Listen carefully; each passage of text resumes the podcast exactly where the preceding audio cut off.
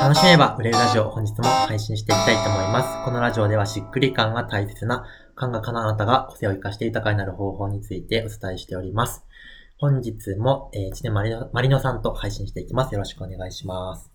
よろしくお願いします。そしたら今日のテーマをお願いします。はい。前回ですね、起業してて今までで一番怖かったことっていうのを聞いたんですけど、今回はそれの乗り越え方みたいのを、はい、うんうんうん、乗り越え方。えっと、あれですよね、さっき最後に言ってくれたやつだと、例えば企業初期だったら、まあ起業する前だって、そもそも商品提供めっちゃ怖いみたいな、えー、話でしたけど、まあそれをどうするかみたいな話ですよね。はい。はい、ありがとうございます。えっと、そうですね。とにかくハードルを下げるっていうのが大事だと思うんですけど、ハードルを下げて、あの、チャレンジするみたいな。うん、商品的は怖いって時に、なんかいろいろあると思うんですよね。なんか、提供して喜んでくれるんだろうかみたいな感じだったりとか、お金をもらってクレームが出たらどうしようみたいな感じだったりとかあると思いますけど、最初はそもそも提供するのは怖いみたいな感じだったら、まずそっちを解消するためにお金はいらない、お金は無料で、あの、必要な人に対してやるっていう感じだったらできそうかどうかを、なんか聞いたりしますかね、僕だったら。なるほど。まずはお金をいただかずに提供するっていうことをできそうか、うんそう。で、それで、それだったらまあ、頑張ればいけそうですみたいな感じだったら、まあ、10人とか20人とか、まず無料で提供してみて、あ、結構喜ばれるんだなみたいなところに対して、え自信をつけられたら、まあ、次いけると思うんで。で、次に、もう喜んでもらえることは分かっているけど、えー、っと、お金を受け取るのは怖いですみたいな。感じだったら、まあ、モニター価格で受け取るとか、もしくは、ドネーションで受け取るみたいなことを試してもらう。なんか、正規価格は1万円だけど、じゃあ3000円で今だけやる感じから始めてみたらとか、まあ、高額商品でも一緒です。30万で本当は提供するけど、5万円から始めてみたらとか、もしくは相手に価格を決めてもらう。その、相手が感じた払いたい金額をあの、払うみたいな形、ドネーションという形で、お金を受け取る体験をしてみるみたいな。なるほどですね。確かになんかこの二つをやれば、なんか、なんか大丈夫そうな感じがしました。うん、そうですね。あとは、えっ、ー、と、なんかその、公募自体が怖いみたいな感じの場合、公募することは怖いみたいな感じだったら、コミュニティの人に、えっ、ー、と、なんか、受けてもらうっていうのはもっとハードル低いと思うんですよね。その、所属しているなんかオンラインサロンとか企業塾とかコンサルのなんか仲間とかに、えー、こういうのこれからやろうと思ってるんだけど無料でちょっと受けてもらえませんかみたいな、ちょっと練習したいんで、みたいな感じで、それは多分もっと多分簡単。心理的ハードルが低低いと思うんで。確かに。なるほどですね。確かに。なんか、この、うん、そんな気がしました。うん。でちなみになんか、コータさんは、えっと、商品をこう提供するとき怖さみたいのってありましたか？ああ、ありますね。うん。めちゃめちゃありましたね。なんだろう。えー、っと、例えば、最初に、サウンドソウルズというえー、技術のですね、ワークショップのサポートから入ってたんですけど、その、サポートするときに、じゃあ、この翔太、ここの部分翔太説明してみて急に振られても、えー、みたいな、フリーズみたいな感じでしたし、なんかその、あ、ごめん、間違ったわ、大丈夫です、みたいな感じで、その、あの、なんかね、あの、さらに回収されちゃうみたいな感じの状態。人前でまず喋るっていうことに対して自信があんまりなくて、でもま準備をしてマニュアルとかを作って、自分がじゃあ仲間と一緒に3人でワークショップをしようみたいな感じで、この、だから仲間とやるっていうのは結構自分間でありましたね。うん。コンサルも最初な、2人で一緒にコラボコンサルから始まってるので。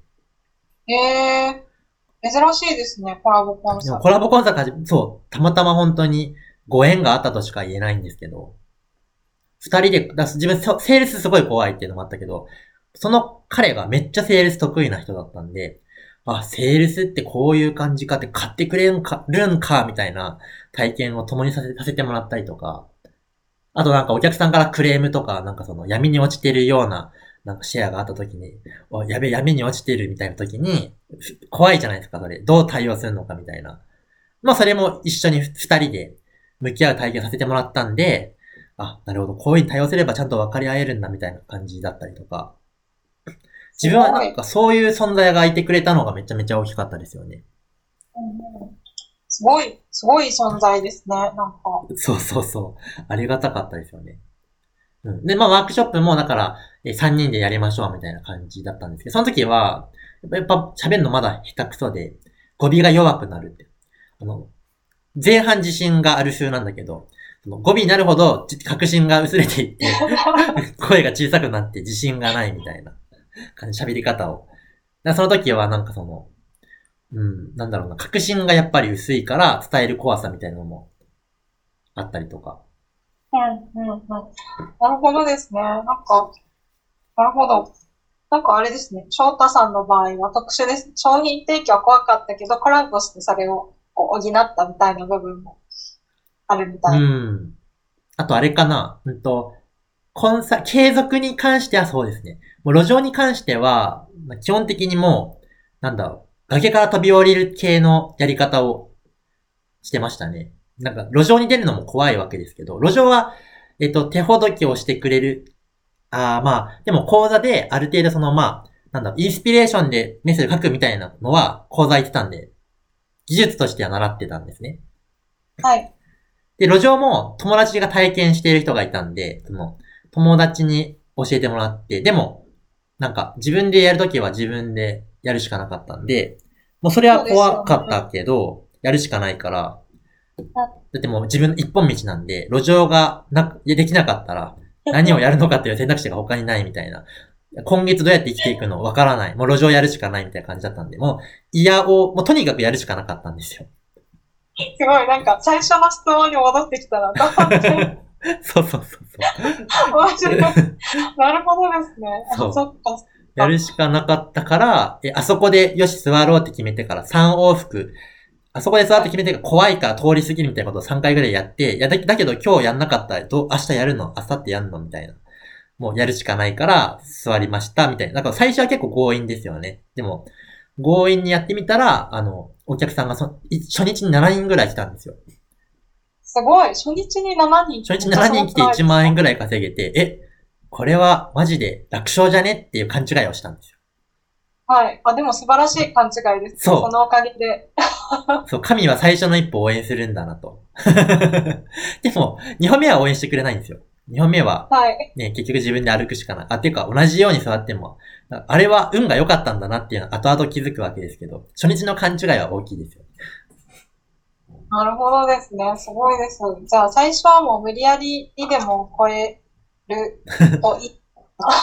まあ、いろんなパターンありますよね。その人だったら、やっぱりどういうパターンだったら、だあの手この手で自分コンサルする場合だったら、じゃあこれ考えてみたらどうとか、じゃあここから始めてみたらどうとか、その時はコンサルとして大事なこととしては、やっぱ焦らないってことですよね。なんか、えっと、すぐ、こっちからするとルートが見えてるからもう、え、もう3手先にはもう達成あるじゃんって見えてるから、この3手を打たせたいんだけど、なんかその、相手はその最初の1手目が打てないみたいになってる時に、もう0.3手みたいなものを、あの、焦ってると、じゃあここから始めてみたら言いづらいじゃないですか。だってもう3手目にはもう、大手なのに、もっとかけるんだみたいな。それを20手ぐらいに、20手ぐらいかけながら大手でもいいじゃないかっていうマインドでコンサルがいないと、結構なんかその、コンサルが焦っちゃいますよね。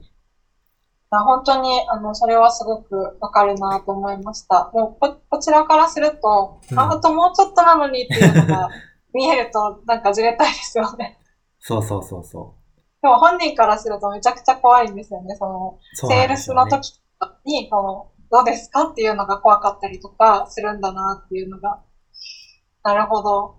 ありがとうございます。じゃあなんはか、スモールステップにしてみるの、プラス、まあなんかどうしてもダメだったらもう勢いで、みたいな感じ。うん、そうですね。で、勢いで飛べないってなったら、まあ、一緒にやるパターンで自分が、まあ、消耗しない形で一緒になんか最初の経験だけさせてあげられないかな、みたいな形で考えたりもしますね、自分だったら。いや、すごいです。ありがとうございます。はい。じゃあ、今日はそんな感じで終わりたいと思います。えーっと、最近ですね、ラジオ辞典というものをリリースしまして、無料で、えー、500本以上のラジオの中から必要なラジオを見つけられるというものなんですけど、えー、まあ、すごく役立つんじゃないかなと思います。ので、ぜひですね、使ってもらえたらと思います。せーの翔太ラジオ辞典で検索してもらうと出てきますので、ぜひゲットしてみてください。では、今日はこれで終わりたいと思います。次のラジオでまたお会いしましょう。バイバーイ。